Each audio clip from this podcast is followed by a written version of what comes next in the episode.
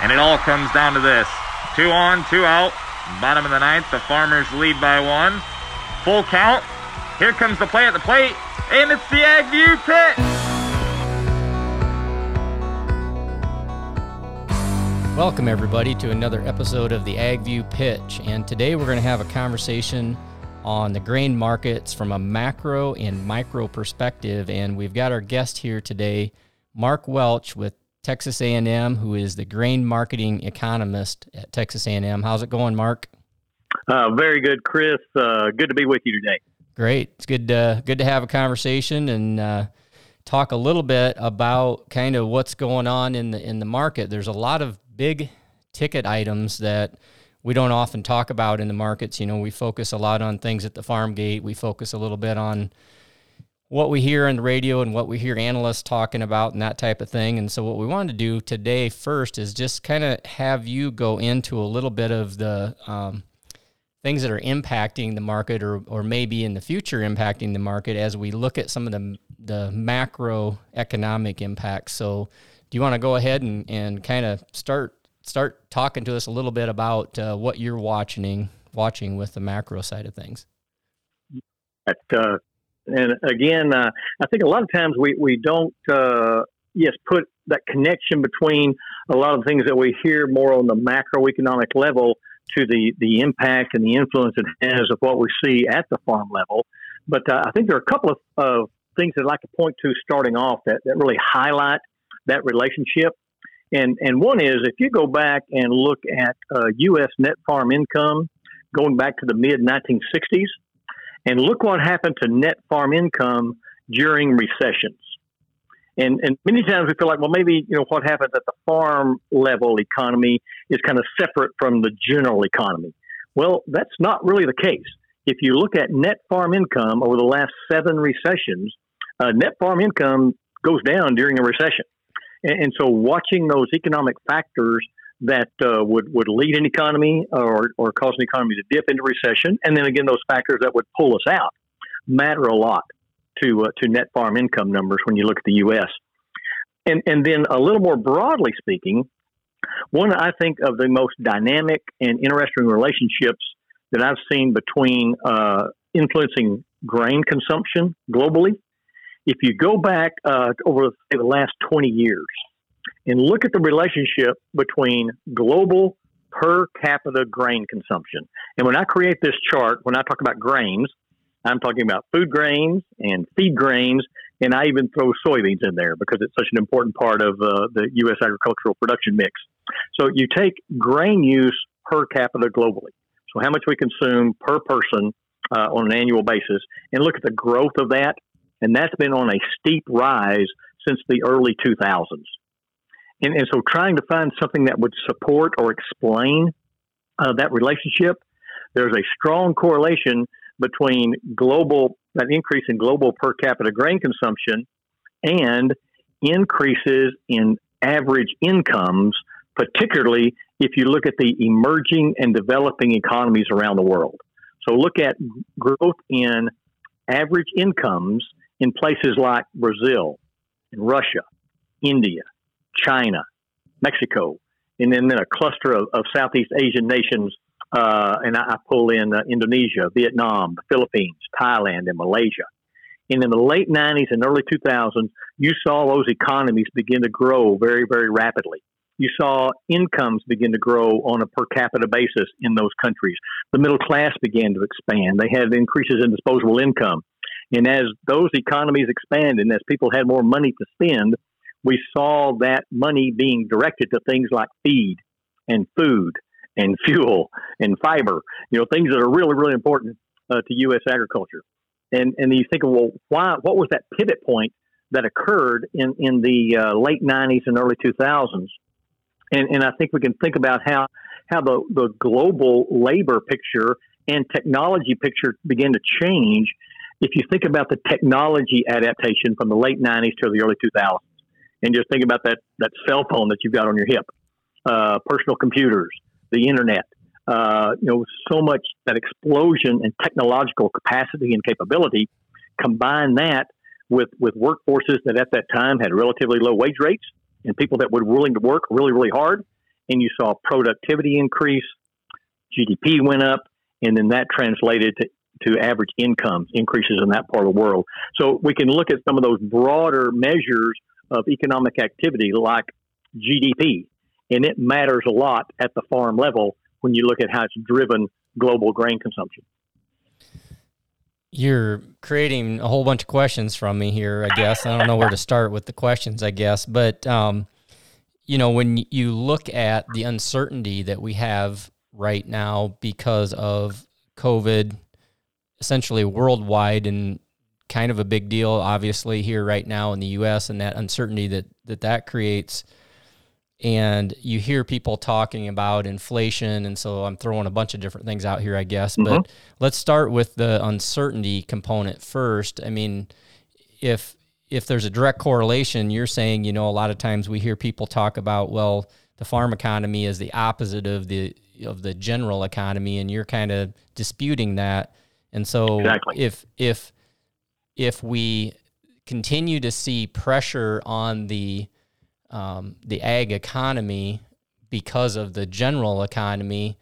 Um, but let's say inflation starts to kick in, isn't isn't there a reason why maybe we have some hope that maybe we do diverge from the general economy, or do you think that it still runs hand in hand? I think what we would we would look for, even though there may be some short term uh, divergence, particularly around maybe costs or prices, that that overall those those things would tend to support one another. Uh, let's take inflation, uh, for example.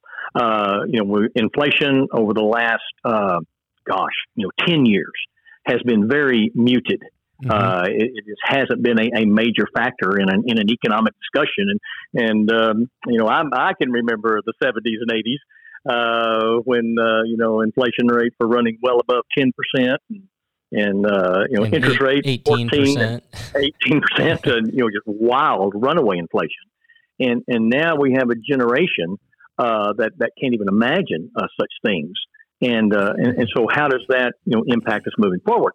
Well, certainly there are some positive aspects to to very low inflation, uh, you know, in terms of the pressure on borrowing costs, and maybe it holds down some of our our input costs, and we're seeing the Federal Reserve move in the current environment to drop interest rates to virtually zero from the, the borrowing that takes place between banks that the Federal Reserve uh, manages. And then, of course, that translates then to lower interest rates, whether you're your operating loan or an equipment loan or, or, or whatever uh, mortgage loan, whatever it works through the general economy. So that lowers that, that interest rate, and you would think that's good for economic activity, and that would be true. But the problem is we need a little inflation. Uh, now, right. and the Fed has just announced that they're going to be a little more lax in their interpretation of their inflation guidelines. Uh, uh, Chair uh, President Jerome Powell has just announced that while 2% is kind of the, the long run uh, target for inflation in the U.S. economy, they're looking now, rather than 2% as a hard line, maybe a 2% average over time. So if we've been below 2% for a period of time, they might let inflation run up higher than that in, in order to create some and stimulate some economic activity. And you think, well, how does that work to, uh, to stimulate activity? Well, the interest rate is, uh, is tied to other aspects of the economy in that when we can charge higher interest rates, it means there's more economic activity going on. Uh, higher interest rates also provide some incentive uh, for savings. When interest rates are virtually zero, uh, you know that that hurts many sectors of our economy. When you have a, an interest rate that's uh, uh, a little bit higher, it gives the Fed more tools that if there is an economic problem, well, they can then lower those rates back down to provide some stimulus to, for the economy. So, uh, and, and just a, a, specific feature of that, take gasoline prices uh, you know, for many of us, we think uh, you know cheap gas is a good thing, but gasoline can also be a barometer of, of economic activity. When we're using gas and we're burning oil, we're usually doing stuff and making stuff, and that's tied directly to economic activity, economic growth, and economic expansion. And and so yes, low prices for for fuel uh, that's a good thing for a while, but if it continues, it reflects uh, that there's not a lot of other things going on in the economy that gonna are going to support the demand side of what we do in agriculture. Maybe it keeps our input costs down, but we need something on the, the demand side, on the consumer side, on our, our customer side to uh, to increase their desires and ability to, to pay and, and have that demand for our products. So, so it's all tied together. So a little inflation uh, is, is a good thing in terms of it reflects then a resurgence of economic activity. And, uh, and, and so that's, uh, I think, what the Fed is announcing that, you know, if we see their other tools start to work, if the economy does start to pick up, that inflation getting to 2%, they're not necessarily going to try to put a lid on it right now. They may let that run. And, and that's not a bad thing for agriculture if, if we were to see that kind of pressure. So that would be one of the factors moving forward that uh, would be positive uh, for the uh, agricultural sector. You know, a, a, little bit of inflation would uh, would would help us at the farm gate. Plus, keeping the interest rates low for land values and that type of thing is is an additional added value there too, right? There you go. Again, for a period of time. If it extends too long, or even if it conditions were to get to the point that we see deflation in the economy, uh, then, then that becomes a, a serious economic problem. Because then there's no incentive for people to buy now. Why should I spend money today if it's going to be cheaper tomorrow? Mm-hmm. And, and then that tends to drag down the entire economic picture. Yeah, that land is perhaps more affordable because your interest rates are low, but what are you going to sell what you produce off that land for? Where is it going to go? What's the final product that that land, what value is it really generating? Yeah, you got it at a good price and at a low interest rate, but it still has to generate some kind of income and economic activity. And, and very, very low interest rates are not conducive to that over the long term. And, and so that's why, in kind of the macro picture, that uh, maybe that short term gain is, is nice to take advantage of, but if it continues for a longer period of time, uh, it paints a more negative picture for the agricultural sector and, and what we're doing with that land rather than positive over the longer term. So, not to ask you to necessarily prognosticate here, but um, on the same token, if we look at um, interest rates going up at a certain point what can the government afford in terms of interest rates when you look at the trillions of dollars that we have spent and that we are likely to spend yet? How much, what, what level of interest rate can the can the country afford? You know, and that's a, a really, I think, a, a vital question. Uh, again, we've talked about low inflation, and and uh, until just recently, coming out of the Great Recession of 2007, 8, and 9, where interest rates were starting to creep back up a little bit. Uh, interest rates were very, very low for a period of five, six, seven years, and, and, of course now we're back to very, very low interest rates again. And and you think of the the positive aspect of government spending, in that we are now, as you're mentioning, uh, a lot of government assistance, uh, government bailout programs. Uh, in response to the coronavirus, uh, some emergency uh, allocations that are made to many sectors in the economy. Well, now's a good time to do that from the standpoint of it's cheap to do. If we're borrowing the money to do it, which we are, uh, we're borrowing it at very, very low interest rates. The problem becomes if we were to see then the cost of borrowing for the U.S. economy to increase and those interest rate charges as part of the federal budget and contributing to the, the national deficit, uh, if those start to escalate, uh, certainly a sharp rise in interest rates would be, uh, you know, very uh, negatively impact the, uh, the, the budget situation uh, of the, of the government. And and so, you know, if we're going to do it, you know, now's the time to do it when interest rates are cheap. But as we see the economy improve, as we see interest rates perhaps starting to creep up, you you then recognize we need to unwind these programs and start to pay down that debt that we accumulated in that crisis period and, and I would argue this is exactly the right thing we need to be doing. We need to be that influx of cash into people's pockets in this economy, or it could be very, very serious economic consequences. That we need to unwind those programs as we see some some growth of economic activity. And at this point, I think we will see some continued growth toward the end of this year and into 2021. But uh, particularly if you look at the advanced economies of the world, the U.S., Japan, Europe, Uh, the the expectations are that we will grow considerably next year. Won't make up all the ground we've lost this year, but yet be on that path back to uh, uh, perhaps you know restoring many aspects of our economy. But we have large segments of our economy that are going to struggle for likely to be significant, uh, an extended period of time, a significant period of, of difficult uh, economic headwinds ahead of us. Um, you know, we've we've recovered a lot of jobs that we lost in uh, in March and April. The U.S. economy, we lost about 25 million jobs.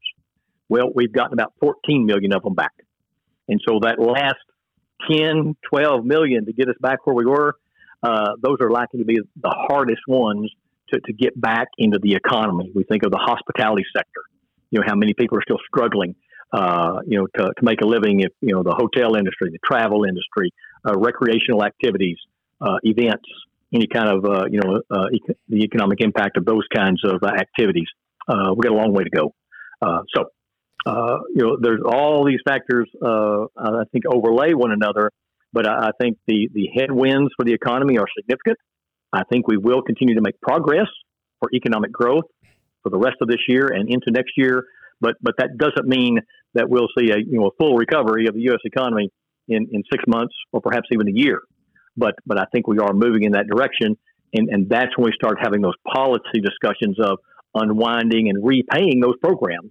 We're, we're going to have to pay for it at some point. We got to spend right. it today, but recognizing that it does have implications down the road. Right, and then you're getting to uh, you're talking about the pay part, and I, I'm sitting here thinking as you were explaining or answering that question, and I asked, you know, about the uh, government's ability to be able to afford interest rate increases, and I actually probably should have asked, um, how much can taxpayers afford, right? You right. know, because because the government is is the taxpayers, you know, and and, yes. and and so if we if we have to repay that or we need to you know, work towards that, you know, and you're talking uh, six months to a year for some some level of recovery, um, we're probably looking at a lot longer period of time and a, and a kind of a, a long stretch possibly ahead. You know, I think that's exactly right, and and I hope that as the economy does begin to recover, that we will have the political will to address that, recognizing that there were some heroic monetary and fiscal measures that took place because of the uh, the sudden and dramatic impact of this uh, pandemic.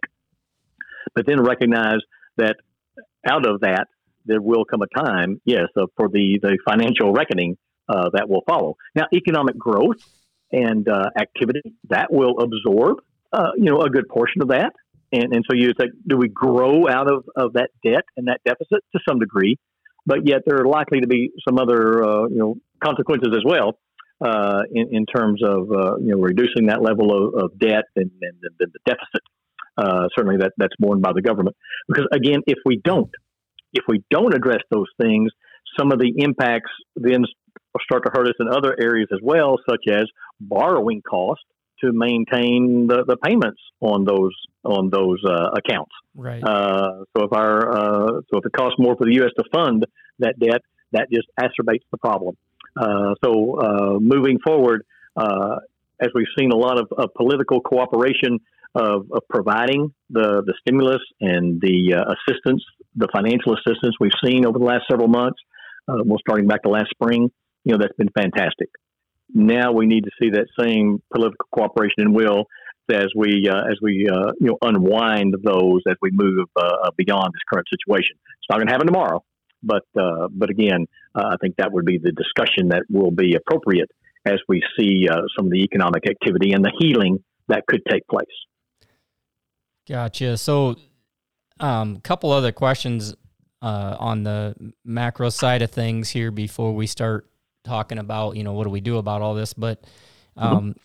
On the ethanol side of things, and I'm going to tie in mm-hmm. China, and I know they're two different things, but you know, uh, we were hoping that you know we could be sending a lot of ethanol to China. We were hoping that you know China would meet this trade one agreement. There's a lot of people that don't believe that we get there. We've they've bought a huge amount from us, Mm-hmm. Talk a little bit about where you see that going with, with China, and is there any opportunities on the ethanol side of things there? Because it looks like, you know, driving at least for the next year is probably going to be a lot lower, and so that's going to impact the ethanol side of things, which obviously has a direct impact on corn. So I'll I'll let you dive into that however you want to. Yeah, and and uh, again, we talked about gasoline prices uh, just a minute ago and how that reflects economic activity. I think U.S. gasoline demand is a great example of measuring uh, the economic recovery uh, from the uh, coronavirus in the U.S. And, and of course, it's tied directly then to uh, to ethanol production and and then the bushels of grain that go to produce that ethanol. If you look at the the big dip that we saw in gasoline demand in this country that started in uh, in March and, and through about the uh, the middle of April, uh, we cut gasoline demand in this country by about fifty percent, and then we started to recover. And with the report that uh, just came out uh, actually today from the Energy Information Administration, if gasoline demand in this country has recovered back to about where we were in February. Now, February is midwinter, and normally you would expect in July and August, that's the summer driving season. So that we came back to where we were in February is fantastic. We're still 10% below where we ought to be uh, in a normal kind of year uh, in, in terms of you know normal driving that we would do in the summer months. So a significant recovery, but we're not all the way back where we ought to be. Now, if the economy continues to improve, will we gradually get back there? Yes, I, I think so. And so, in terms of ethanol demand, that's following the exact same pattern. We've cut bushels of corn devoted to make ethanol by about 10% in the uh, the 2019-20 marketing year compared to previously. Uh, you know, we're talking about uh, you know hundreds of millions of bushels. Uh, will that come back next year? Not all the way. Can we come back two or three hundred million bushels? Most likely. And, and so that's again that's kind of an element of that recovery. So it's it's uh, certainly not just a, a V-shaped recovery, but um, if you can get in your mind for much of this discussion, take a square root symbol and flip it around backwards. So you got that flat line, and then you take a big V dip, but the next flat line doesn't come back up to where the previous flat line was right away. I think we'll get back there over time, but that's the one that's going to take a longer period of time to get there. And I think that'll apply to gasoline demand. It's going to apply to, to employment in this country. Uh, it's going to apply to a lot of our economic indicators and then, of course, ethanol will follow along. Now, then, taking that discussion globally, there is some indication that many of our trading partners, particularly in Asia, are, are expected to see a more rapid economic recovery than here in the United States. Uh, the, uh, the expectation for economic growth in those emerging and developing economies I was talking about earlier uh, we talked about it uh, in in like the U.S. and in Europe. We're talking about an eight percent economic decline in 2020, and then a five percent rebound in 2021. So not getting us back where we were. In those emerging economies, the current forecast is for a three percent decline in 2020 and a six percent increase in 2021. So they're on a path to get back where they were much more quickly, and and that's good for people that we sell stuff to. And so, uh, will China meet their phase one purchasing uh, obligations? You know, in the short term, I don't know. As you mentioned, they've made some rather dramatic purchases, particularly if you look at corn and wheat, uh, mm-hmm. compared to what we've seen in the last several years. Right. Uh, they're they're right at the top of uh, the top uh, in terms of the export market. When you look at the corn and wheat markets, which they have not been the last several years, and so, again, I think it will be tied to the rate at which those economies grow relative even to our own. And so, if their economic activity can pick up a little faster and more broadly, that's going to be good for all the things that we produce. And whether it's corn directly or ethanol and DDGs and, and some of these other products more indirectly, it, it does support that export picture from the U.S. And the other piece of that is if you look at their ability to afford our stuff. And that get back to the value of the dollar. Uh, with low interest rates, that is one of the factors that pressures the value of the dollar lower relative to other currencies. And so we see expectations that Europe is likely to grow more fast, or, their economy respond more more quickly uh, than the U.S. So faster rate of growth in Europe. If China is growing more quickly uh, relative to some other economic recovery in other parts of the world, their currency strengthens relative to the U.S. dollar. And, and so not only do we have the product to sell, now with a weaker dollar relative to those other currencies, our stuff gets cheaper. So it's more affordable to those economies that are seeing strength in their currencies. Uh, so uh, again, will we meet the all the targets of the phase one agreement? I, I, don't know. It doesn't appear likely within the time frame that was laid out originally. But are we moving in that direction and seeing some substantial opportunities that I think will continue into the rest of this year and into the next marketing year? We look at our, our grain crops. Uh, yes, I, I, think that would support uh, some of those uh, export projections. Uh, again, maybe short term, not reaching those targets, but a generally more favorable export picture begins to emerge if we can maintain the relations and and the uh, the the ability then to to have those positive uh, trading opportunities. Keeping the conversation open, keeping the relationship positive is, is absolutely critical in that environment. So as you um, put all of those things together that we've talked about, and we haven't really hit on um, what you kind of just did. We need to keep these relationships um, strong, right? For uh, communication and just everybody getting along and try to enhance those exports. Assuming that we do all that, and, and in light of everything you've described, what what's your outlook? Um, what do you see um, that you can tell the listeners or the farmers that make you optimistic that you know maybe we uh, can see the light at the end of the tunnel after you know since 2013 we've had a lot of price pressure um, do we have hope for for more strength than what we've seen in, in the last number of years here? Or do we need to really be watching close for these opportunities uh, when the market gets us above our break evens yes. And yeah, yeah, I think you just touched on so many key points uh, right there, Chris. Yes, I think there are some things that we can be optimistic about, and and some things that creating some opportunities now, particularly on the cost side, uh, where we are continuing in this period of relatively low inflation uh, and low interest rates. What can we do to capitalize on that? If you look at what your input cost uh, would be, then if we start to build those budgets for 2021, it would be my anticipation that those those expenses for fuel, chemicals, interest rates, uh, you know, the, the other inputs, I, I, think there's some downward pressure on those prices, and perhaps uh, with with farmers might have some some negotiating uh, power to to to try to, to limit any increases in those costs if we couldn't, in fact, absolutely do something to uh, to get those a little cheaper uh, next year compared to uh, you know recent history. So so what I think the cost picture looks to be very under control in the short term. If we can take advantage of this opportunity we have now, perhaps to, to lock some of those in. So that's on the cost side. On the price side, uh, as some things we've mentioned, I think particularly in terms of exports, uh, I think that puts us uh, in, in a better place moving into the next marketing year for 2021. Uh, the, the weak dollar certainly supports that improving demand from our some of our uh, uh, foreign buyers and their economic sectors and and and and the their ability to, to, grow their economies relative to the rest of the world. The recovery generally uh, from uh, from COVID nineteen, particularly if we were to see an, an effective vaccine that gets wide adaptation, uh, that's going to boost, of course, you know the economic response to that.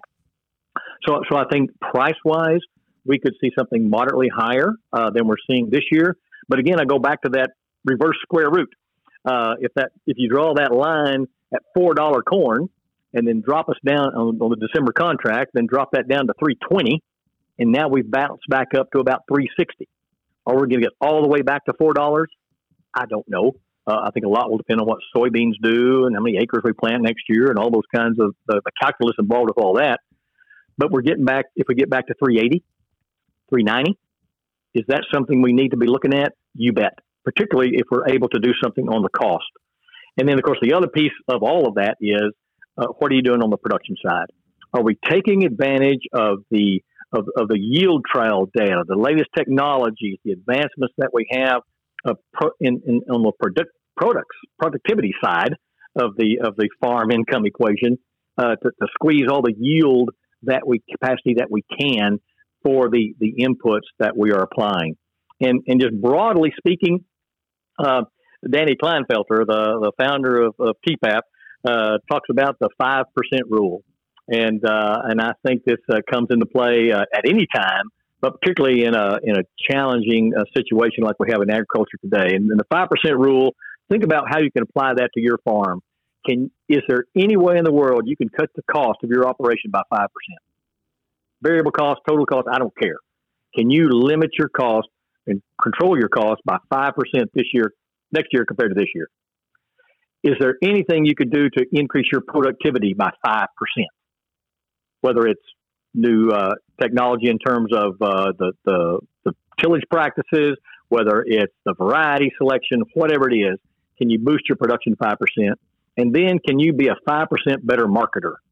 Taking advantage of those, uh, you know, those, those, those challenge, those uh, opportunities we have in the market. They can be challenging at times, but there's also opportunity around uh, a price increase or a bump or a, a spike that we see. Can you be a 5% marketer? So if you can cut cost 5%, increase your production 5%, be a 5% better marketer on a 200 bushel corn crop, you're talking about $100 an acre that you could add to your operation. 5% cost, 5% production, and 5% price. You can drop a break even to grow a bushel of corn from 390 a bushel to 350 just using kind of general extension budgets to get pull those numbers. So that's a significant impact by using moderate, modest improvements in the key factors around the operation of your farm. And does the current macro environment create that opportunity? I believe it does. I believe we're an environment that we can control our cost. I believe we're an environment in where we will have some pricing opportunities. I believe we are an environment that we, with the technology advancements that we've seen in the yield capability of, of the crops that we grow today, you bet that uh, that five percent is attainable. So I think that's kind of the management mindset that uh, needs to, to permeate our decision making. Is is have uh, have our everyone involved in your farm and that management team, uh, you know, devoted to to focusing on those three key areas and and I think uh, I think the opportunities are there. Do that next year, and the year after that, and the year after that, and the year after that, and, and I think that's how we meet the challenges of, of farming in in uh, in today's environment. I really like that, and uh, as you were talking through it, um, it's it's a strategy that um, I think really adds to the bottom line. Like you said, hundred dollars an acre, or takes you from three ninety to three fifty on the corn side of things. Uh, to make that work, um, I guess throw uh, throw my two cents in there is discipline uh, management. So it starts out with the plan, right? Is is putting that plan together with using those variables would be quite powerful, but then it's executing the plan. So it's actually like putting the targets in and actually making mm-hmm. the sales, actually, you know, managing those cost numbers in a, in a manner that you just described, depending on what line items they are to manage. But um, the question I have is you can plan and you can execute, um, but there needs to be accountability there because sometimes um, we see, and, and I'm guilty of this as a producer too, sometimes we have a plan and then we don't stick to it or we, um, you know, maybe look at it a little bit differently. How do we how do we keep ourselves accountable to that plan and and and not just you know execute and be accountable. You bet, and I think you're exactly right on those key points. Is that accountability piece, and and that's why I think whatever that plan looks like, we took the time to build that plan, and and hopefully we've voted some discipline around executing that plan, and we need to communicate that plan, and that so the folks that drew that plan together, it's it's not just in our heads, it's right. written down, right? And we uh, and things change and, and, and evolve, but we can then revisit that plan.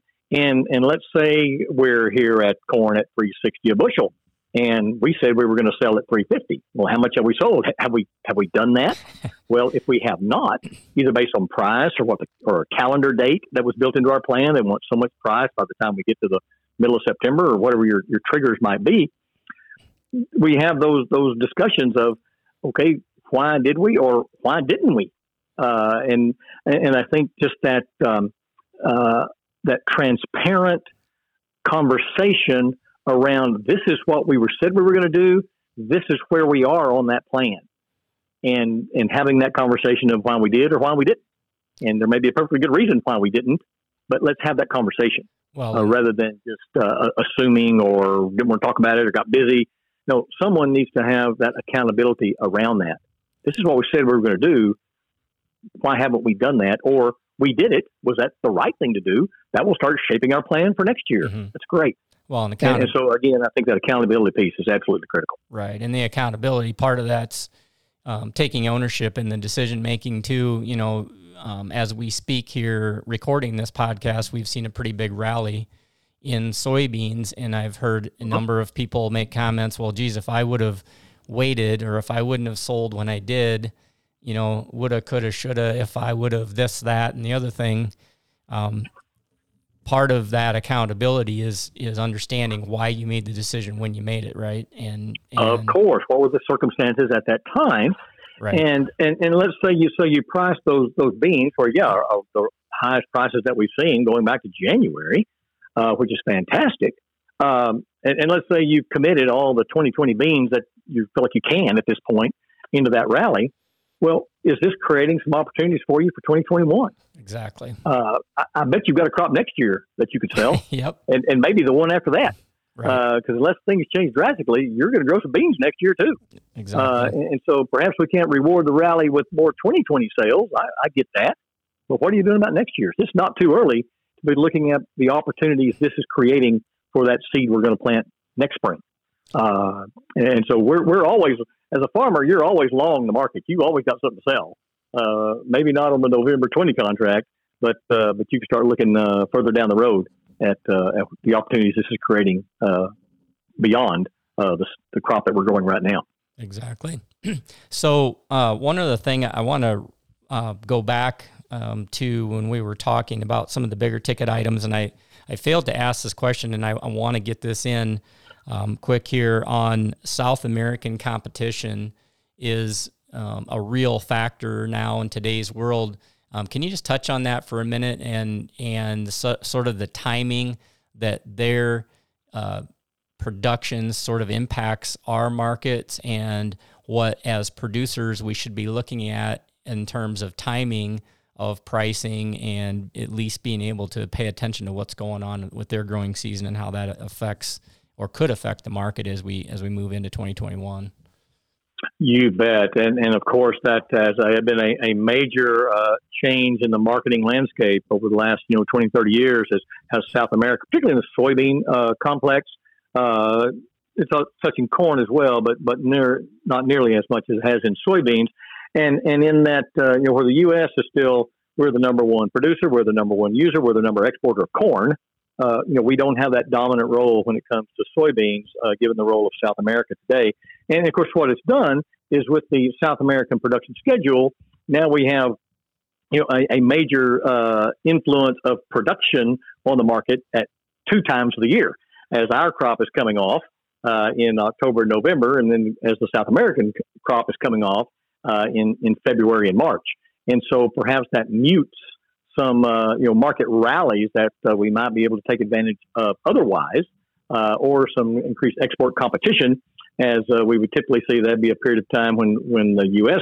market might rally. Well, if the exports are coming now from South America, uh, you know that uh, then you know, maybe puts cold water on that particular you know rally or whatever might be going on, and and and I think that's why we need to keep that in mind.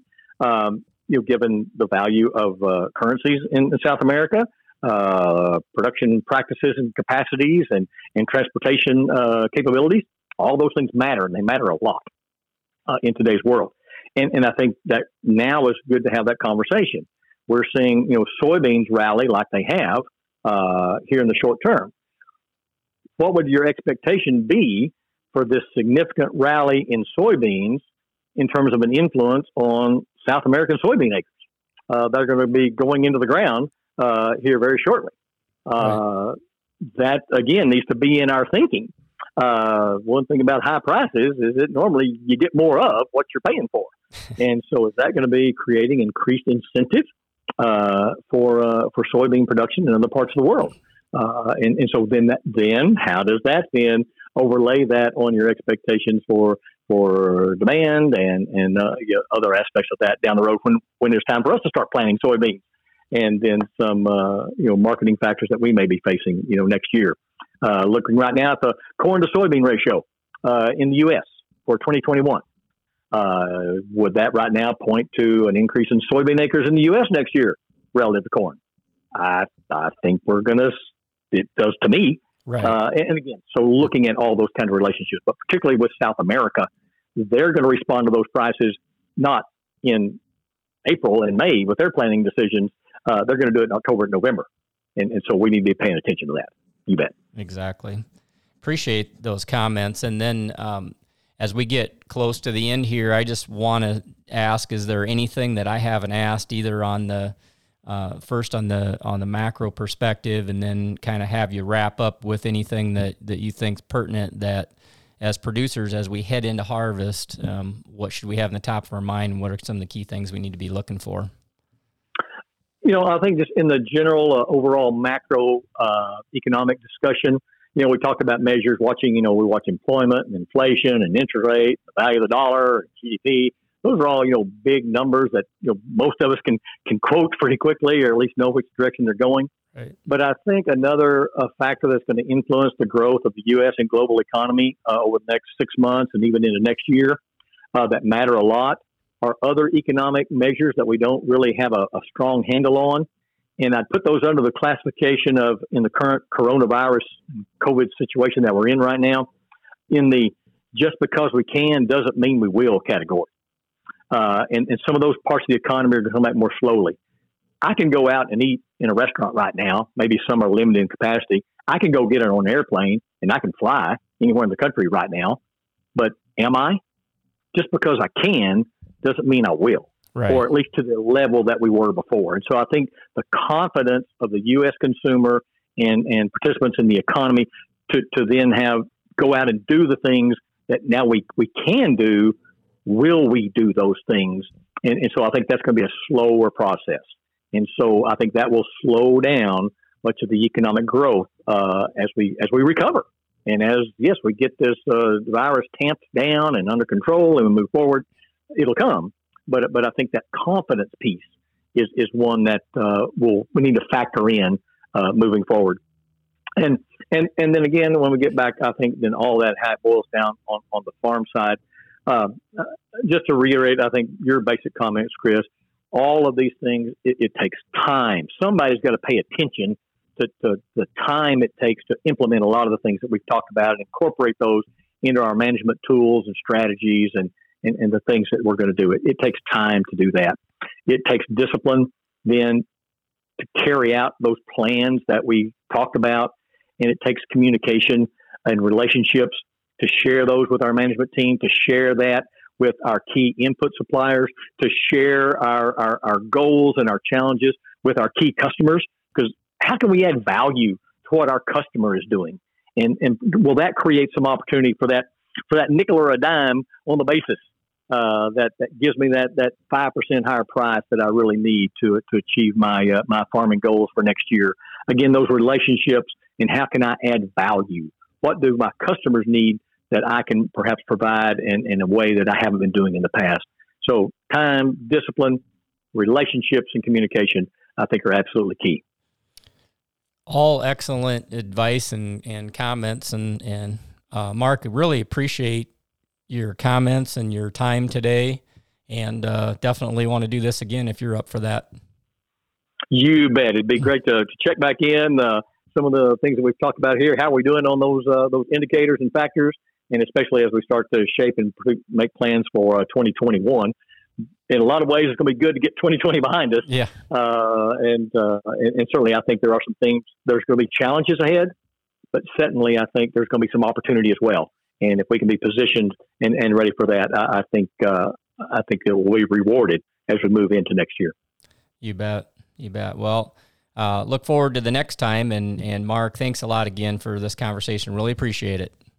Absolutely, Chris. Good to be with you. Thank you. yep. So that's uh, Mark Welch, uh, Texas A&M grain marketing economist, and Everybody, uh, thank you for listening to the AgView pitch, and we will catch you next time.